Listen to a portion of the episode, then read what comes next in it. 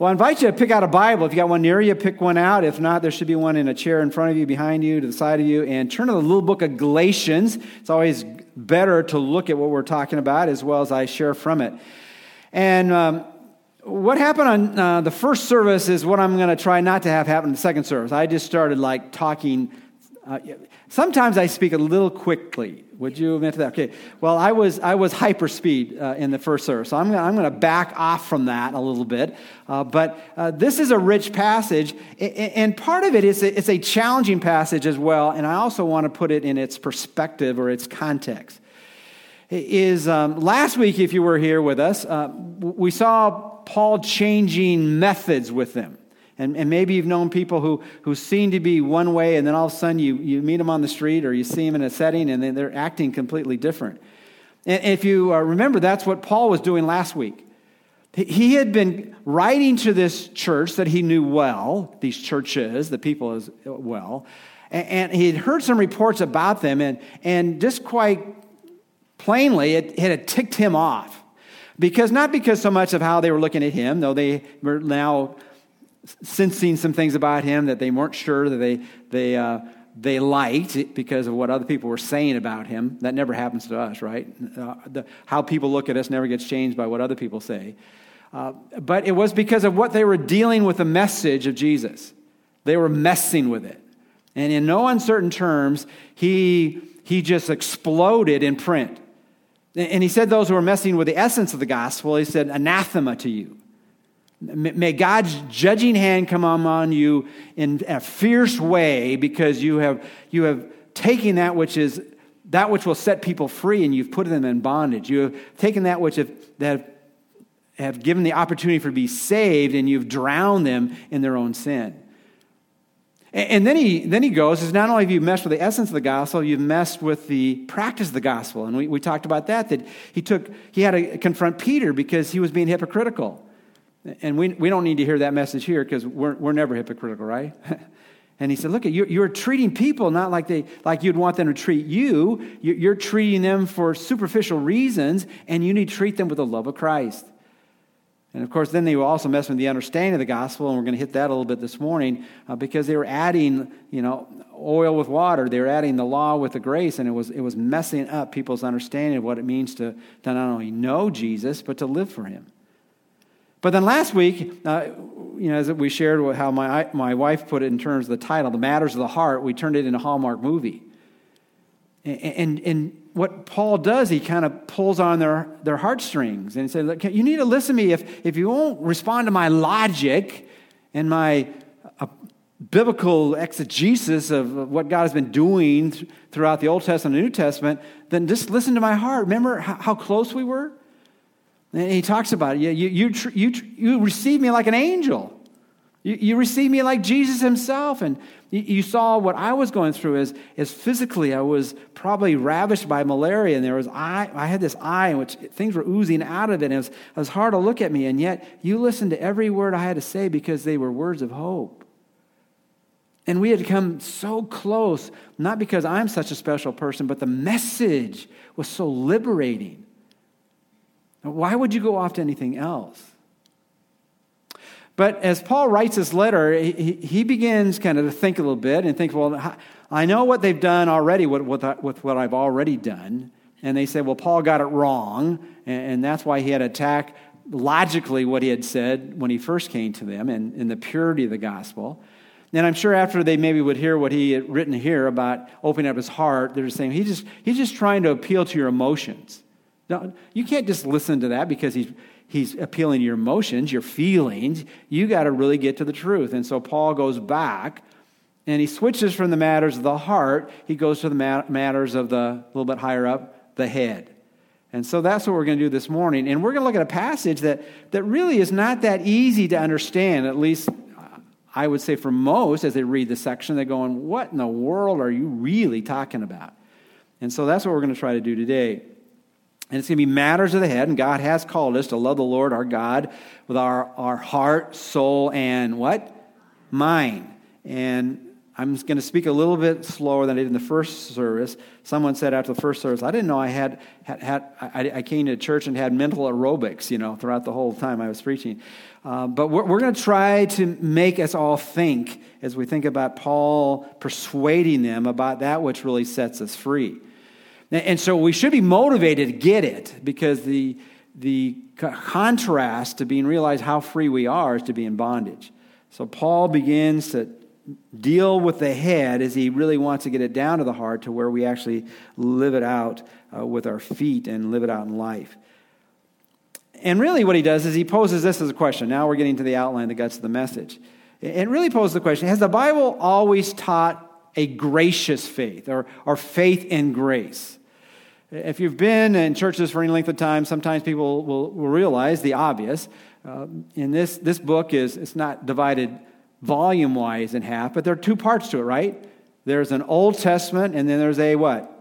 New Testament. And what some people do is they put them in opposition to each other, you know, and, and they see them attacking each other. And if not, they're saying, well, then if, they're not attacking each other, then when somehow we've got to we got to put them in to, together and blend the truths of both the Old Testament and New Testament. And, and the challenge is in the, the, you know, the devil's in the details. what do you mean by any of those statements? The, the Old Testament is, is, is that which leads to the New Testament, and they're not in opposition, but you don't want to confuse the purposes of the Old and the New Testament. And, some people think, well, maybe there, people were saved one way in the Old Testament and another way in the New Testament. God hasn't changed in how he draws people to say people are always saved the same way. The Bible says in Ephesians 2 For by what are you saved? For by grace you have been saved. God has always saved people by grace. And you say, well, can you illustrate that? Well, just look at the very beginning, uh, the first two people, Adam and Eve. And they didn't have a lot of laws. It was codified in the Old Testament in terms of Mosaic laws, 613 laws. How many laws did they have? One. They had one law don't eat of the forbidden fruit. Now, when they ate of the forbidden fruit, there was a judgment attached to that that there would be death, but God was gracious, right? He didn't physically kill them.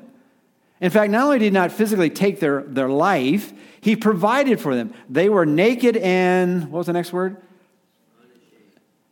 No, they were ashamed. They were naked and ashamed. Okay, Jeff, that's two things you got wrong today, all right? So um, don't be in the second row because I can hear every word you say, all right? So, so they were, they were, they were, na- before they ate of the forbidden fruit, they were naked and unashamed. After the forbidden fruit, they were naked and ashamed because they, they realized something was what? wrong. Okay, you help me out here. That'll, that'll get through the message a lot be easier. They knew something was wrong. And so what did God graciously do? He what? He clothed them. He took that which was not sufficient, the leaves, and, and he, he, he, skin, he gave them a skin um, sacrificial covering for their sin. And that speaks from the very beginning that the only way to cover sin is really through the sacrifice, the blood sacrifice of something that will point to the once and f- final sacrifice, which is the blood sacrifice of who? Jesus. And that's just to remind you, this is all about Jesus today, all right? And, and so, how did he deal with Adam and Eve? He dealt them with them graciously. He took what they were trying to do, hide themselves insufficiently, and covered their sin. But then you go on, the, the, world didn't get a whole lot better, did it? In fact, sin began to permeate the whole world. You get to Genesis chapter 6, and God's going to wipe out the entire planet, right? But there was an individual named Noah, and it says, uh, if you ever heard the song or actually read the, the passage, Noah found what in the eyes of the Lord? Found grace in the eyes of the Lord. Well, I thought grace wasn't until you get to the New Testament. Grace has always been a part of God's plan because that's who God is. He's gracious. And, and so then there's some images there as far as God allowed Noah, told Noah to get a boat, and it brought him over the seas, right, of the judgment of God. God provided for him graciously. And the reason he experienced it because he believed God. He had never seen the rains come down. He'd never built a boat, probably never seen a boat. And God graciously, as he trusted him by faith, to bring him in his family. And then you get to Abraham. Abraham was far from God. And Abraham was led by God into a place where he wanted to be. And as God communicated to him, he, he got, Abraham got to the point where it says this about him entering into relationship. Abraham believed God and it was counted to him as what? Righteousness. Well, did he, did he earn that? Did he merit that? Was he any gooder than anybody else? No. He, he wasn't gooder than anybody else. Bad grammar, but hopefully you get the point. Is because God gave him graciously because he believed. And grace is a word of gift. He gifted him with righteousness because he trusted in the true God. So, how has God always throughout the Old Testament done? He has dealt with people who would trust in the true God and what he was providing, and then they would be counted as worthy to be in, the, in God's family because he was gifting them with his righteousness.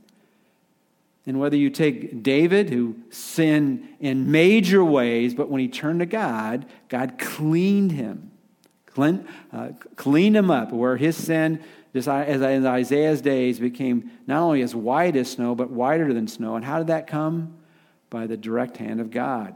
And how did he, how did he what was his, uh, what was his um, responsibility? Is to trust him, believe in what he was offering. That was all to, to look forward to that once and for all sacrifice, blood sacrifice, that would be sufficient to cover all of our sin because our sin could be forgiven by the work of Jesus. And so now we get to the New Testament. And uh, as we look at the New Testament, now God's full plan is lived out. Some have put this way, if you want to, we're going to look at it in a slightly different way. How would you summarize the Old Testament, which is two thirds of this big book? It's promises made. How would you summarize the last third, which is the New Testament? It's promises kept. But I want to submit to you another way to look at it. Okay, it's in your outline. The Old Covenant, or Testament, which is promise or agreement, taught, because it was written in the past, but it keeps on teaching. So it's taught, teaches clearly the true need of God's grace. And hopefully this will make sense when we get to the passage. You know, what was the purpose of the law? And this is Galatians already said this. The law was a tutor for us. Uh, anybody struggle in any classes when they were going to school? Were some harder than others? There's only three or four hands went up. All of you were straight A students. All of you got a perfect score on the SAT exam. All of you, you know, I mean, there are certain classes that are harder than others. Would you agree? And, and usually when those happen, okay, and if, if it's not hard now, if you, if, the longer you go to school, you'll eventually get to some classes that are difficult for you. Trust me. You could be a whiz at math in, in grade school, junior high, high school, college, but you get to upper division math, it gets hard for everybody. Trust me. And you need someone or something come alongside you to help you out. Maybe it's a better textbook than the textbook you have. Maybe it's a better professor than the one you have. Maybe it's someone who's going to come alongside you that's a little bit further down that path than you are in math, and they're going to help you understand those concepts. And what are you saying here? You need to understand that the law was given for a purpose. Because, quite frankly, sometimes we're a little dull. Would anybody admit to being a little dull at time? Okay? You don't quite get it every, every time you, you see something or hear something. And this is what happens when we self evaluate ourselves. Sometimes we think, well, I'm not, I'm pretty good. I'm a lot better than, than Jeff. I mean, Jeff's, we only asked two questions, got them both wrong. I mean, he's bad. he's not getting anything right today, right? You, you, you say, well, I, I can't be that bad because I'm doing better than Jeff is. And so, and so what he says, okay, let, let's get us all on the same page here. Let me give you the law and put the standard up here and just even take the top 10. If any of us ever obeyed all the top 10 perfectly? And if you think you have, like the rich young ruler, then read the Sermon on the Mount. And then you understand that, that the, the Ten Commandments have a lot more breadth to it and depth to it than we normally apply to it.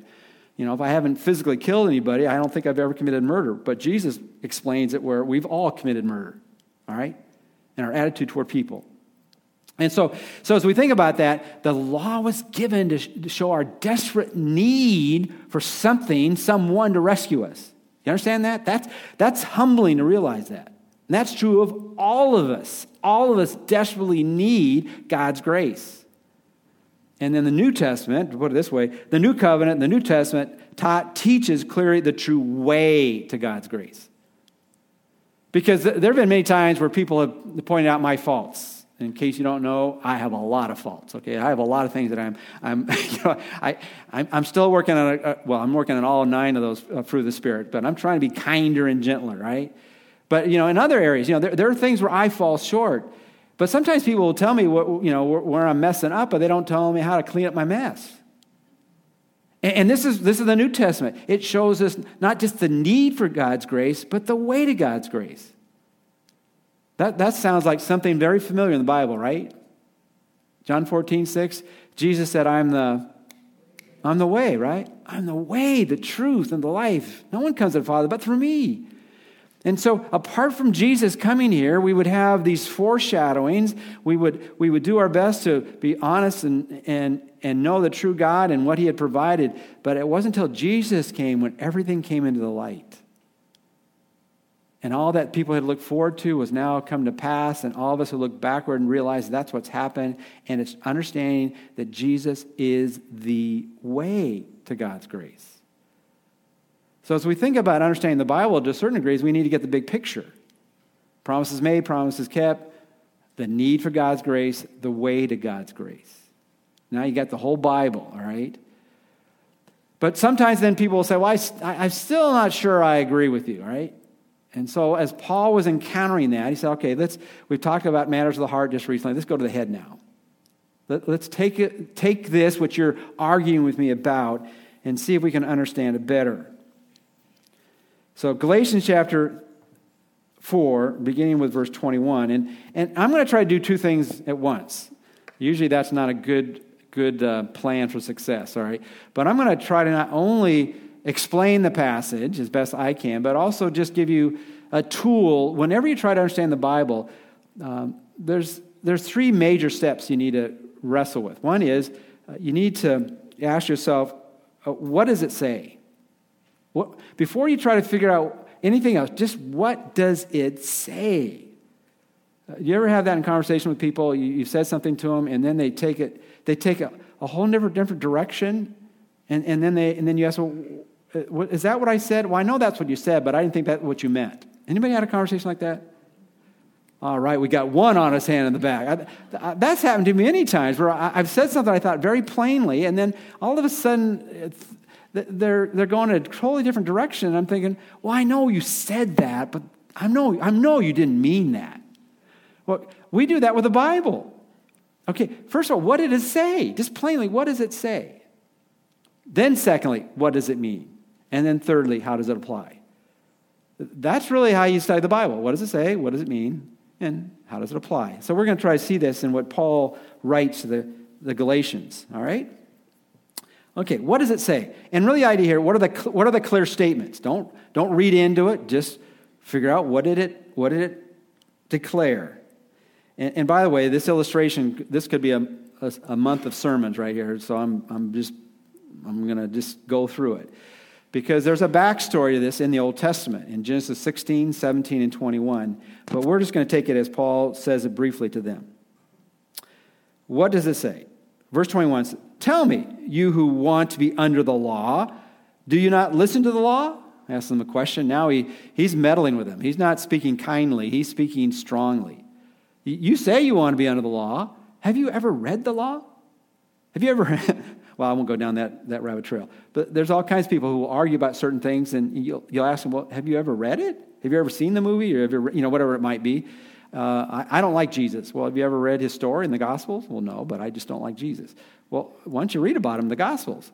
Okay, so I- anyway, he says, You want to be under law, do you, do you not listen to the law? And he might have been referring to when, they, when Moses came down and um, gave them the law. In fact, even before they came down, if you, you read in Exodus uh, you'll find out that, that when he went up to Mount Sinai to give the law, uh, they said, no, You go up there. We don't want to hear directly from God. You, you, you get it, and then you kind of give us the sanitized division or whatever it might be. You, then you tell us later because they realized God was holy. It was a scareful, it was, it was a fearful thing to hear the law because there was not only blessings, but judgment. And, this is what they're missing. Do you, do you really want to go to the law? You want to be under that? Have you read it carefully? There was blessings and cursings. But then he goes on and says, okay, let, let me just illustrate this. For it is written that Abraham had two sons, one by the bondwoman and one by the free woman. But the son by the bondwoman was born according to the flesh, and the son by the free woman through the promise. And here's where all of a sudden we got to start using our head a little bit. What in the world are you talking about here? Well, let's first of all just look what it says. And I have a kind of a graph there that I filled in most of the blanks here. He said, you know, you had you had two sons and have and we know in the backstory in Genesis 16, 17, 21, he had two sons, one by one woman and one by another. And not only in the text here, but in the text there, it even names the women. And, and so just, just stating what it says, uh, as he's writing to people who want to add the law back into knowing Jesus and to live for Jesus. He says, okay, one woman's name was Hagar and one was Sarah. One had a child, and we find out later in the story that his name was Ishmael, and she had, uh, Sarah had a child named Isaac. One was, and this is out of the text in Galatians, one was a bondwoman, which means she was a slave, and the other was a free woman. And here's the, the phrase here that's very significant. One was born by the flesh, which simply means by the natural ways, and one was born by the promise. Now, at that point, you're going, okay, that's what it says. It doesn't tell us what that means, but that's what it says, right? You, you had this, this saying that was the prescriptor, that was the introduction to, to, the, to being under the law hand of God that would later come through Moses, but it began through his work through Abraham. Well, let's look at how this all happened. You know, it happened that Abraham had two women in his life. One was Sarah, one was Hagar, one was free, one was a slave, one was born just in by the flesh, and one was born by the promise. Okay? Well, now what do I do? Well, let's look at what does it mean. And then we look at the next verses, okay?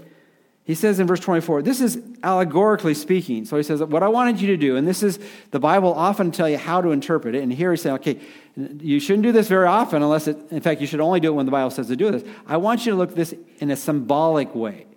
I want you to look at this with thinking in terms of metaphors, or probably a, a, a, a really good way to say, it. I want you to see the analogy here, or the illustration here. And this is an, uh, this is an analogy, and, and this is what I want you to think about. For these women are two covenants, one proceeding from Mount Sinai, and he doesn't say here, and, and, and the other from some other place, bearing children who are to be slaves. And you go, What? What are you talking about here? He said, I, I want you to understand that these aren't just illustrative children, it is what happened, but one is going to be symbolic of one covenant and the other with the other covenant. Are you with me so far? Now, there, how many covenants do we have in our Bible? Two an old covenant and a new covenant. And, and then he goes on and says this Now, this, is, this Hagar is Mount Sinai in Arabia and corresponds to the present Jerusalem. Where did the law come from?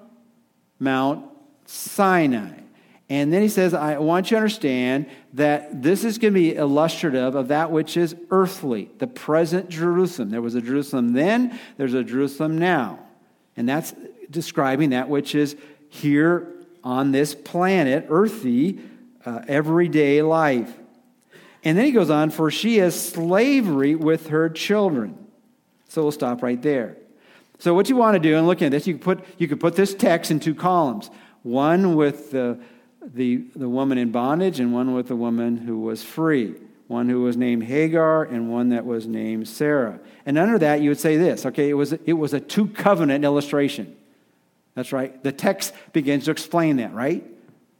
Are your heads hurting yet? Oh, you know, we're, we're, this, is, this is thinking Sunday, all right? So you have an old covenant and a new covenant.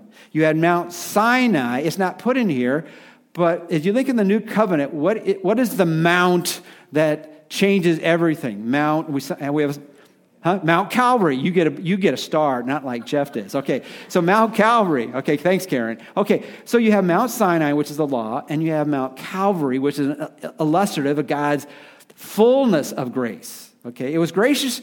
It was gracious that God gave us the law because the law pointed out our need for grace. But then you have the fullness of grace. In fact, the Bible describes Jesus as the fullness of grace, and that's illustrated in Mount Sinai. Then you have the, what it said in a, in a couple ways. She was a bond woman. She was a slave woman that became a wife, and her seed would produce slaves. That was actually true culturally in the code of Ham, I can never say that right. Hammurabi, Hammurabi. That, that's what was true. If you had a partner that was a slave, then that the, the, the seed from that would, would be a slave, not free. And he said, so what we have here is we have the old covenant, which points out our need. We have Mount Sinai, which is the giving the law. We have that which was produced from that, which was slavery. We have that which is earthly, Jerusalem. And what we have in reality, and this is in, impacted in the whole thing, we have faith, but it's a false faith. It's a faith in the law that does not set us free, but puts us under bondage. And then what we have is then we have an illustration of the, uh, of the new covenant. And he doesn't go in great detail here, but here is the illustration, verse 26. But the Jerusalem above is free. She is our mother. And here's where we are in, in the outline here. We have the new covenant. We have a different Mount, Mount Calvary. And we have that which is produced, not slavery, but freedom, free people. He then just makes a, a general statement. Um, and in contrast, you could say, if one is a earthly Jerusalem, the other is going to be a heavenly Jerusalem. And, and that's what we look at. What we're looking at is not uh, this world. This world is not our home, right? We're just passing through. We're anticipating and looking at those things above where we're going to spend eternity with God. And so you have in contrast an earthly Jerusalem and a heavenly Jerusalem. And you don't have a false faith here, you have a true faith. And what you could really say here is you have a messianic faith. One was based on putting their trust in rules and regulations, and one who is coming here to fulfill all those rules and regulations. And isn't that exactly what Jesus said in the Sermon on the Mount? I didn't come to abolish the law. The law has purpose. It points out people's need for God's grace. That will always be in place, that there is a need for people to get in God's grace. But now, what I have done, I have fulfilled all that law. He does make some comments here just to explain some things. For it's written, Rejoice, barren woman who does not bear. And, I, and, the backstory of this is so fascinating as you look at the story of, of Sarah and Abraham. And it illustrates how we mess up sometimes when we, we feel that we gotta, we gotta help God out. I don't know if you ever try to do that, help God out. God, God had given them a promise. I'm going to give you a child, and it's going to be a, a it's going to be the child that blesses everybody. Well, when he got that promise, Abraham was, he was a little older. He was 75 and Sarah was 65. And they're thinking, well, this is on the, the far end of this scale here, but we could probably still have a child. And so God has promised it, and God's good to promise, and so it's going to happen pretty soon. Well, 10 years later, it did, hadn't happened yet. Now, if you were advanced in age and, and you got a promise, even a verbal promise from God that it was going to happen, uh, and it didn't happen for 10 years, what would you be thinking? You know, I, and there's all kinds of ways to think. You say, well, maybe I didn't hear God right. Or, or, or, maybe, maybe God wants me to do a little bit more to, to, to make it sure it gets done. And so Sarah, at age now, uh, she's 10 years old, she's 75, and Abraham's 85. And he says, uh, Why don't you go into a younger woman? I, you know, I've got, a, I've got a bondwoman, I got a slave here, Hagar. Go into her. You know, marry her off and, and, and have a child. And so that happens. Now, after it happens, how do you think Sarah felt?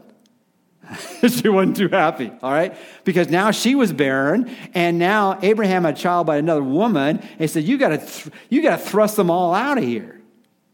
And, and, and that just kind of illustrates this. Sometimes that what we really want, once we get it, we realize that's not what we really needed, right? And, and some, of the, some of the most gracious prayers God has responded to are the prayers you prayed that He didn't answer with a yes. Aren't you glad you didn't get everything you prayed for? If your prayer life is anything like mine, I prayed for all kinds of things. I go, oh my God, thank you so much you didn't give me that prayer. And, and sometimes we think we need to help God out. And, and so now they're, now they're in a situation. Now they got Ishmael, but that, and God says, look, that's not the child I promised. And that's the whole idea. He was born of the flesh, natural ways. But God says he's going to be born of the promise. So God says, I want you to know this is not about you, it's really about me. And so he makes them wait another 15 years, longer than the first wait. Now Abraham's 100 and Sarah's 90. He said, Now I'll show you this is, this, is, this is done by my hand, not your hand. And Hebrews 11 says that they were, they were both dead in terms of being a, had the ability to have a child. And God brought that child into their life. And so, what we need to realize that, that the, the whole point of coming to Jesus and the whole point of living for Jesus is all a miraculous thing. It's a supernatural experience that, that just sounds crazy to people unless they've experienced it. It's God reaching down into our life and changing us on the inside. It's His gracious gift to us because we can't do it on our own. And He illustrates with them, it's just like Hagar and Sarah and Abraham and the two uh, boys that came out of the womb. And then he does something to them which is amazing. Uh, we'll look at now the application. He goes on and says this. And so, what's the point? And you, brethren, like Isaac, are children of promise. And now he's talking about the true followers of Jesus. You, you really are the right seed. But as at that time he who was born according to the flesh persecuted him who was born according to the spirit, so is now also. But what does the scripture say? Cast out the bondwoman and her son, for the son of the bondwoman shall be, not be an heir with the son of the free woman. So then, brethren, we are not children of a bondwoman, but of the free woman. And you still might be thinking, what in the world are you talking about here? He says, I want you to get the point here. You're dealing with people, and actually, they're the people who should have known better. They are Jewish people. Some have called them Judaizers who have made a profession of faith and say, no, you need to have Jesus plus the law. And I want you to understand that these who are doing that to you, you need to do to them what Abraham had to do to Ishmael and Hagar. You, you can't mix that, that law and grace are the way to get to know God and live for Him. You need to cast them away from you. And really, what he was telling to Jewish teachers of the law that were influencing the Christian church there, and many of them, let's be honest, at the beginning of the church, all the Christians were Jewish, and then it spread out in the Gentile world. And he was saying to, to these, he said, You know, if you're really getting what I'm saying here, you really are more like Hagar and Ishmael, Jewish people, than Isaac, who comes from Abraham and that lineage. You, you are, he was basically telling me, if you can get this picture in mind, he was calling Jewish people, you're really Palestinian. You really, you really have Arab blood in you. You have, you have people that are falling after other gods.